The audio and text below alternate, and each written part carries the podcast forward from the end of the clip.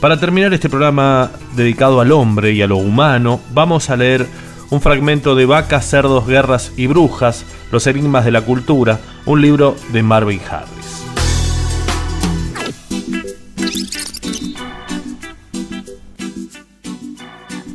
Todas las personas conocen ejemplos de hábitos alimenticios aparentemente irracionales. A los chinos les gusta la carne de perro, pero desdeñan la leche de vaca. A nosotros nos gusta la leche de vaca, pero nos negamos a comer la carne de perro. Hay algunas tribus en Brasil que se deleitan con las hormigas, pero menosprecian la carne de venado. Así, sucesivamente entre todos los hombres del mundo. El enigma del cerdo nos obliga a tener que explicar por qué algunos hombres aborrecen el mismo animal al que otros aman. La mitad del enigma, que concierne a la porcofobia, es bien conocida para judíos, musulmanes y cristianos. El Dios de los antiguos hebreos hizo todo lo posible para denunciar al cerdo como ser impuro, como bestia que contamina a quien lo prueba o toca. Unos 1500 años más tarde, Alá dijo a su profeta Mahoma que el estatus de cerdo tenía que ser el mismo para los seguidores del Islam el cerdo sigue siendo una abominación para millones de judíos y cientos de millones de musulmanes, pese al hecho de que puede transformar granos, tubérculos en proteínas y grasas de alta calidad de una manera más eficiente que otros animales.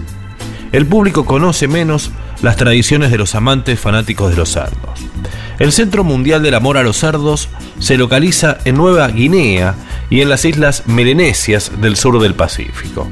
Para las tribus horticultoras de esta región que residen en aldeas, los cerdos son animales sagrados que se sacrifican a los antepasados y se comen en ocasiones importantes como bodas o funerales.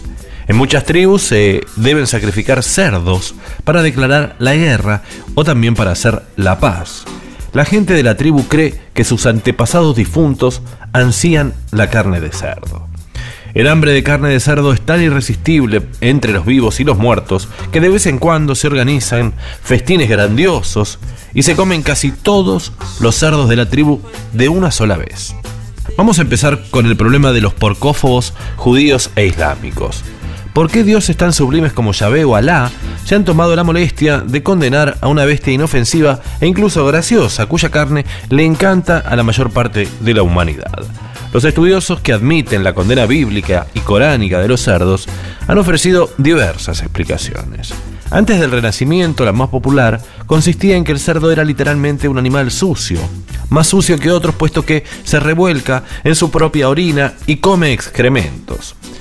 Pero relacionar la suciedad física con la abominación religiosa lleva a incoherencias. También las vacas que permanecen en un recinto cerrado chapotean en su propia orina y heces, y las vacas hambrientas comerán con placer excrementos humanos.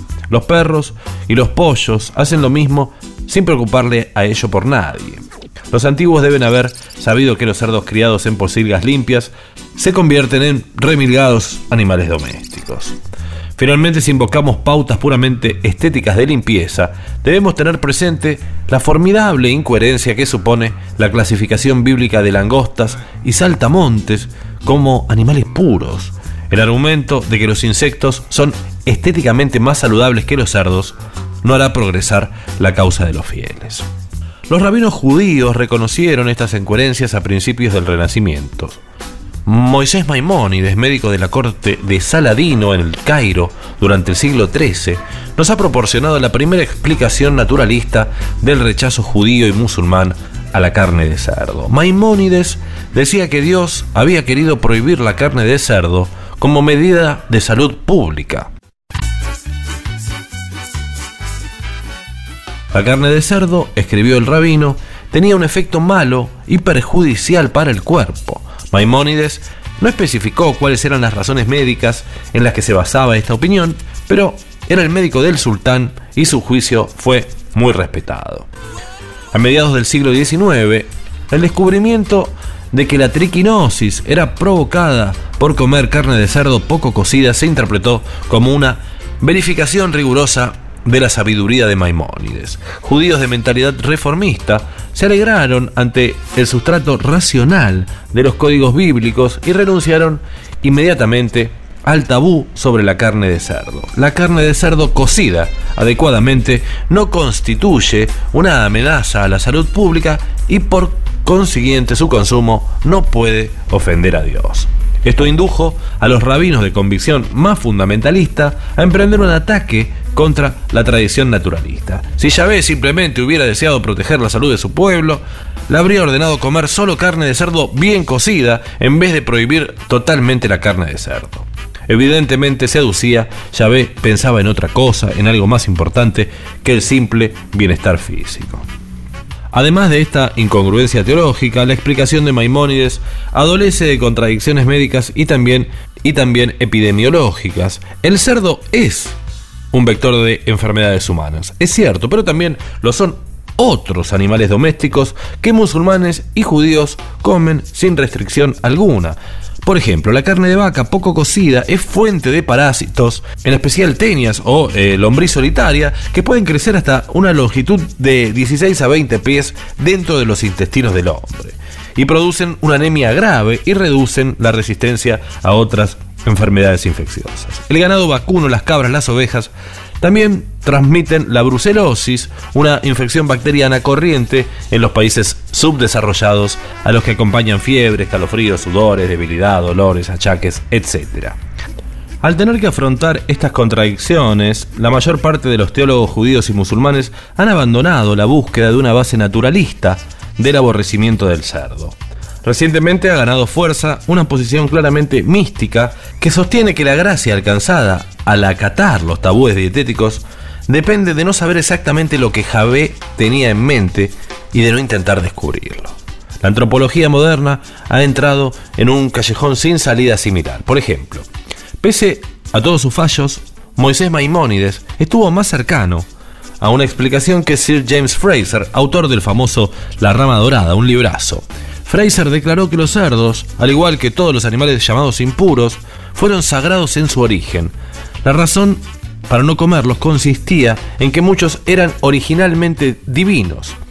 Esto no nos sirve de nada, puesto que también se adoró en la antigüedad en el Oriente Medio ovejas, cabras, vacas y sin embargo todos los grupos étnicos y religiosos de esta religión se deleitan mucho con su carne. En concreto la vaca, cuyo becerro de oro fue adorado en las faldas del monte Sinaí, constituiría, según la lógica de Fraser, un animal más impuro para los hebreos que el cerdo.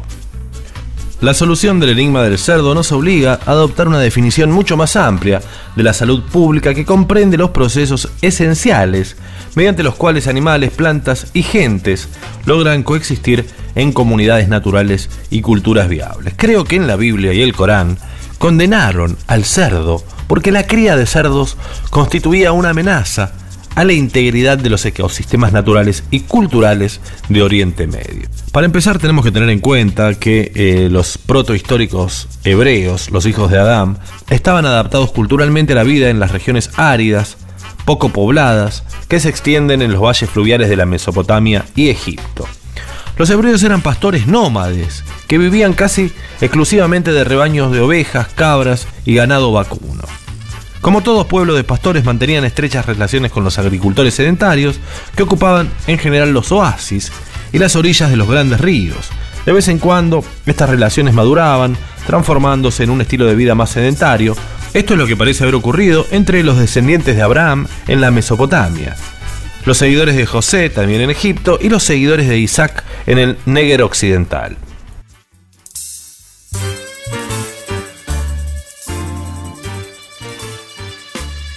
La razón básica de esto estriba en que las zonas mundiales de nomadismo pastoral corresponden a llanuras y colinas deforestadas, que son demasiado áridas como para permitir una agricultura dependiente de las lluvias y que no son fáciles de regar. Los animales domésticos mejor adaptados a esta zona son los rumiantes, el ganado vacuno, las ovejas, las cabras. Los rumiantes tienen una bolsa antes del estómago que le permite digerir hierbas, hojas y otros alimentos compuestos principalmente de celulosa con más eficiencia que otros mamíferos. Sin embargo, el cerdo es ante todo una criatura de los bosques y de las riberas umbrosas de los ríos. Aunque es omnívoro, se nutre perfectamente de alimentos pobres en celulosa como nueces, frutas, tubérculos y sobre todo granos, lo que le convierte en un competidor directo del hombre. no puede subsistir solo a base de hierba y en ningún lugar del mundo los pastores totalmente nómades crían cerdos en cantidades importantes. Además, el cerdo tiene el inconveniente de no ser una fuente práctica de leche y es muy difícil conducirle por largas distancias.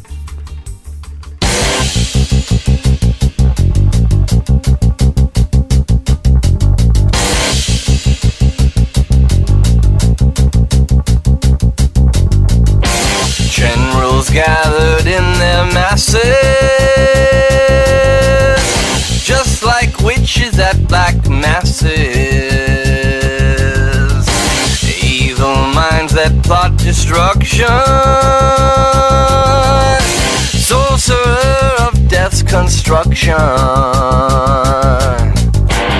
In the fields, the bodies burning.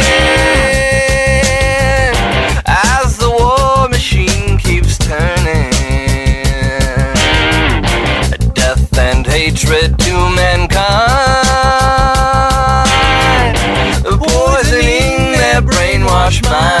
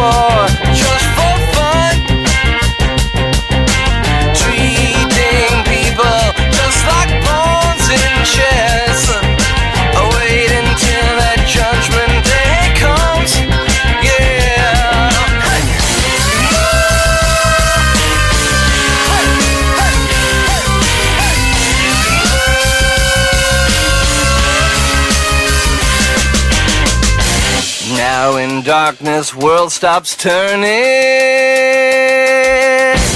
As you hear the bodies burning. No more war pigs have the power, and as God has struck the hour,